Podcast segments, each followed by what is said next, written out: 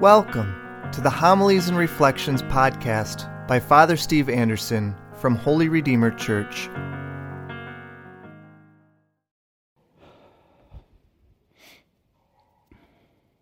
Well, I don't think I've read the gospel in a year, so how'd I do? You know, you don't have to answer that. No, no, I wasn't fishing. I was just having fun. Uh, so, uh, happy Mother's Day. I guess that's what I want to say first. Uh, you must be excited on Mother's Day. With Caitlin receiving communion. God is too. God's excited on Mother's Day for Caitlin to be receiving communion and all of us, all of us to be there. Like I said in my introductory remarks, uh, this, uh, my mother uh, was so big in my life. Uh, she was just everything to me, just everything. Uh, and uh, I was watching a mother, one of my staff members, with her little baby, and I said, Well, can you just put your baby in your office while she sleeps? She goes, No. She sleeps right here. I just wrap her up there. I'm her, I'm her daybed. And I'm like, maybe that's why I miss my mother so much. she was my daybed. She was, she was my everything. And so she taught me everything too. I was the baby boy of the family. Uh, didn't score any points uh, for me with my older sisters, but for with my mother, uh, I could do no wrong. I was like loved no matter what. And I knew that. I knew that I was loved, and I knew if no one else loved me in the world, I was loved. I, my mom loved me. And that's the message that God has for us today. Unfortunately, there's some Christians and some Catholics, we, maybe some kind of hardcore Catholics, who, whenever you want to talk about love, they call it Catholic light. I'm like, are you kidding me? Have you ever tried to live out the one and only commandment Jesus gives us, the new commandment to love one another? Have you ever tried that? Have you ever just tried it in your own home? You know, loving your own kids or loving your own spouse or loving just those closest to us. No, this is not Catholic light. This is the heart of the gospel. This is exactly what I believe and exactly what Jesus taught and this is when I get on my knees and say, Jesus, I'm going to follow you. This is the way in which I follow him because this is the way of Christ. He tells us plainly, I'm giving you a commandment. If you love me, you'll keep it. This is it. Love one another the way I love you. Okay? And that means everybody. Elsewhere in the gospel, Jesus even tells us take it so far as to love your enemies. Love your enemies. That's nuts. Who loves their enemies? I'd rather kill my enemies and go to confession. that's what I would want to do. Or maybe not me, but that's what my mind and, and body have conspired to make me want to do. One time, uh, I'll talk, talk about love just within our own homes because it's not even easy to love in your own homes when your kids are acting out. And I was sitting in church one Sunday at Holy Spirit in Highland, and my, uh, one of my sons was really young, uh, and he was acting horribly. He was acting like a four year old boy, and I was just exasperated. All day he's been acting like this, and there was no end in sight. And so I just, I don't want to tell you which son it is. Uh, I don't want to embarrass him, but I just exasperated, just right in the middle of church, just said, God, what am I going to do with Stephen? All right. And you know, God, God spoke to me just like I'm speaking to you now. God said, Love them. And, you know, I just responded right back to God, just like we're talking. And I'm like, Oh, yeah, that. Yeah. Oh, yeah, that, right? Not so easy. Even when we already just love them more than life itself, or we give our, our own life for their life, it's not so easy. Oh, yeah. that. That's kind of how a lot of us feel about this wonderful, wonderful gospel. And that first or that second reading, did you hear the reading of First John? It's the second reading. It said, Beloved, it even calls you loved. Beloved is how John addresses you. Let us love one another because love is out of God. That's, I looked it up in the Greek. The word ek is in there also. It doesn't just say of God, it says out of God. Love's out of God. That's what comes out of God is love. And Romans tells us that God's love is poured into your hearts, our hearts, by the Holy Spirit that He's given us. Yeah, the Holy Spirit is love and is poured into our hearts. Beloved, let us love one another, for love is out of God, and everyone who loves is born of God. Whoa, how cool is that? We're all born from our mothers, and we're celebrating Mother's Day. But God is our mother too, because we're all born of God. We're born out of God. That means what the Bible tells us is you have become partakers of God's divine nature. You're not just human, you are divine. And what it means to be divine is you are love, because the next line, the next phrase in that whole verse says, Everyone who uh, loves God, or everyone who loves everyone another, is born of God and knows God because God is love. God is love itself. And so when we look about for a definition of what is God, I just say love. And when someone says, well, then what is love? I just say God. you want to know what I think God is? Love. You want to know what I think love is? God. That's it. That's what it is. And that God has made us children of this God. We too are born out of love. You are love. Now, uh, there's, a, there's this beautiful story. I just imagine this, if you will. Uh, imagine that you know a person who, for whatever reason, wanted to get out of the sun. Uh, maybe they were, had sensitive eyes or they had a sensitive skin, or maybe something really bad happened on a sunny day or something like that. And so they decide they're going to live in a cave. And they go into a cave and they just stay there. And they live there 25 years. They're in a cave. They've never seen the sunlight for 25 years. Wow. Can you imagine that? So, for them to come out into the sunlight, what's it going to take? There's got to be a whole process, right? I'm sure they're going to have to do like penance to appease the sun because they've offended the sun all these years. So they're going to have to do like a life of penance, or they're going to have to do some great act of contrition uh, to make up for how much they've offended the sun all these years. No, the sun didn't know they weren't there. The sun shines whether they're in it or not. The sun shines, Jesus tells us, on the just and on the unjust alike, on the good and the bad alike.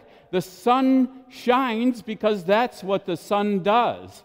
The sun shines, and it always shines. All this person had to do to get out of the cave and into the sun is step out of the cave into the sun, and they can bask in the sunlight. There's nothing they have to do to do that. And God is like the sun except that God is, even though God is light, uh, God's light is love. God is love. And no matter what you do, no matter what cave you go into, no matter what actions you do, God never stopped being love because God is God and you can't change God. There's nothing you can do to change the nature of God. And so God is love. And so all you have to do to enter into God's love is the same thing you have to do to enter into the sunshine. You just need to step into it. Just say, God, I open up my heart, my life. I want your love. And God, being love, says, bam, right back at you. That's what I do. That's who I am. That's what it takes. Some people don't do that. Some people refuse to enter into God's love, and some people refuse to give it to someone else. Why? Because they feel guilty. They're like, no, I can't just go into God's love. I've been bad all these years. And God's like, I didn't make up that rule. You did. You don't have to do a lifetime of penance to enter into my love. All you have to do is say, God, I want to live in your love. And God says, That's what I wanted all along. And that's what Jesus has called us to. That's the command Jesus gives us. And so guilt keeps us from entering into that beautiful experience of life that God wants for every one of us. to live in the love of God. And we're commanded to do this very thing. We're not commanded to avoid it because our big fat ego feels guilty. So what? Who cares about the ego? That's what's keeping us from God, not God, my thoughts, my ego. And so, uh, yeah, definition God is love. Some people want to then change that from us because it can't be that simple. Well, that in and of itself is not simple. That in and of itself is like a, a raging fire that burns up all the sin in our life. That love is like a fire in us. The fire of God's love is what the, the sacramentary praise when we talk about the saints, how they had the fire of God's love. So God is love, and, and so people want to say, well, they talk about marriage or family, they'll say, love is commitment. I'm like, whoa, you just stole love of all its meaning. Commitment's commitment. I looked it up in Merriam Webster Dictionary today. The word love is never used when it talks about the definition of commitment. All kinds of words are used, including being committed to an institution. Yeah, but never is love mentioned in the definition of commitment. Others say obedience. If you have love, then oh, that's obedience. I looked up the definition in Merriam Webster of obedience. Never is the word love used. Intelligence is the ability to make distinctions, and we need to make a distinction between things like commitment and obedience and love itself, because we're talking now about love itself, and God is love. That's my definition. So, again, like I said, my definition of, of God is love. My definition of love is God.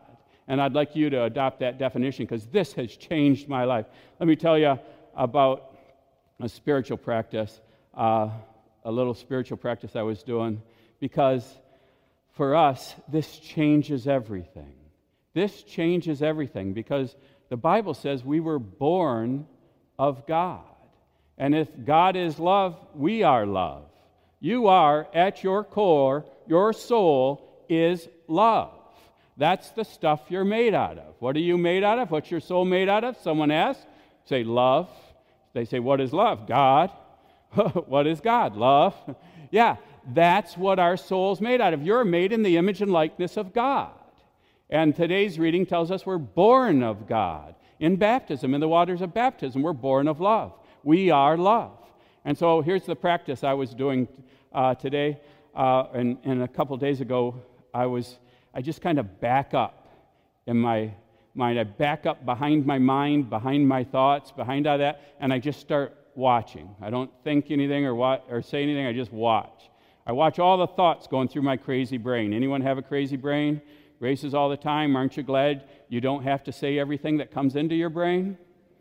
Yeah, because then everyone would know you're crazy. Now we just think you are. But all those things, I can watch those thoughts and I can say, those are not my thoughts. I'm back here, I'm born of God, I am love, and I'm watching these thoughts because my brain just won't stop. Our brains don't stop, thought after thought after thought. They just keep coming. And then, uh, so I look at those thoughts and say, those are not my thoughts, but those, some, those, I think that person's mean, and I think that person hates me, and I think maybe I should get revenge on this person. I'm like, uh uh-uh, uh, that's the brain. I am love. And so I look at those people in a new light. And I'm like, hey, if they hate me, I love them. if they're mean to me, I love them. If they're good to me, I love them because I am love. I got the love of God poured into my heart to love them. That's why Jesus commands us to love one another because we can do this. We can get out of our thoughts and we can get behind him and we can say who we are. We're born of God. And so he doesn't just tell us to love one another. You guys are easy to love. I can love my parish, uh, but Jesus says, love your enemies.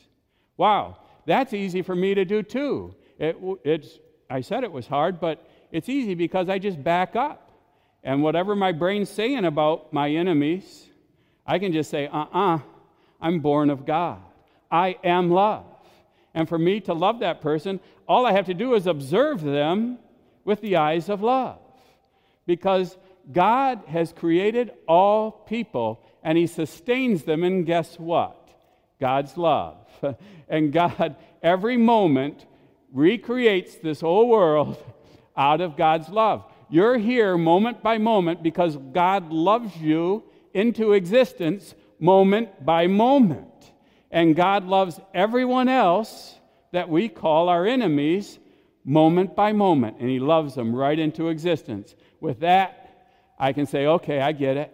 Yeah, that makes it easy now for me to love my enemies. they just think different than me, and I don't even want to share how I think. Uh, they just have different interests in me, and I don't even want to share any of those either. So uh, they're just people that God creates out of love moment by moment. So let me end here. I, I, I could go on. This is like, did I tell you? Do you believe me? This is like my favorite Sunday of the year. This has changed me. Just writing this homily has changed me. I get what Jesus is saying when he commands us to love one another. I get what Jesus is saying when he says, Love your enemies. And I've never thought I was able to do it. But now I realize God's going to do it in me and through me. And all I have to do is step back and quit thinking my, those are my thoughts or that's my body. My body's going to die. My mind's going to die with it, with that brain all, all disintegrated. And what's going to be left? Me and God and all of us. That's our faith. That's who we are. We are love. That's what we're called to do. And that's what my mother showed me. Right? My most perfect image of God and how to live in the world. And what a wonderful day and what a wonderful faith we had.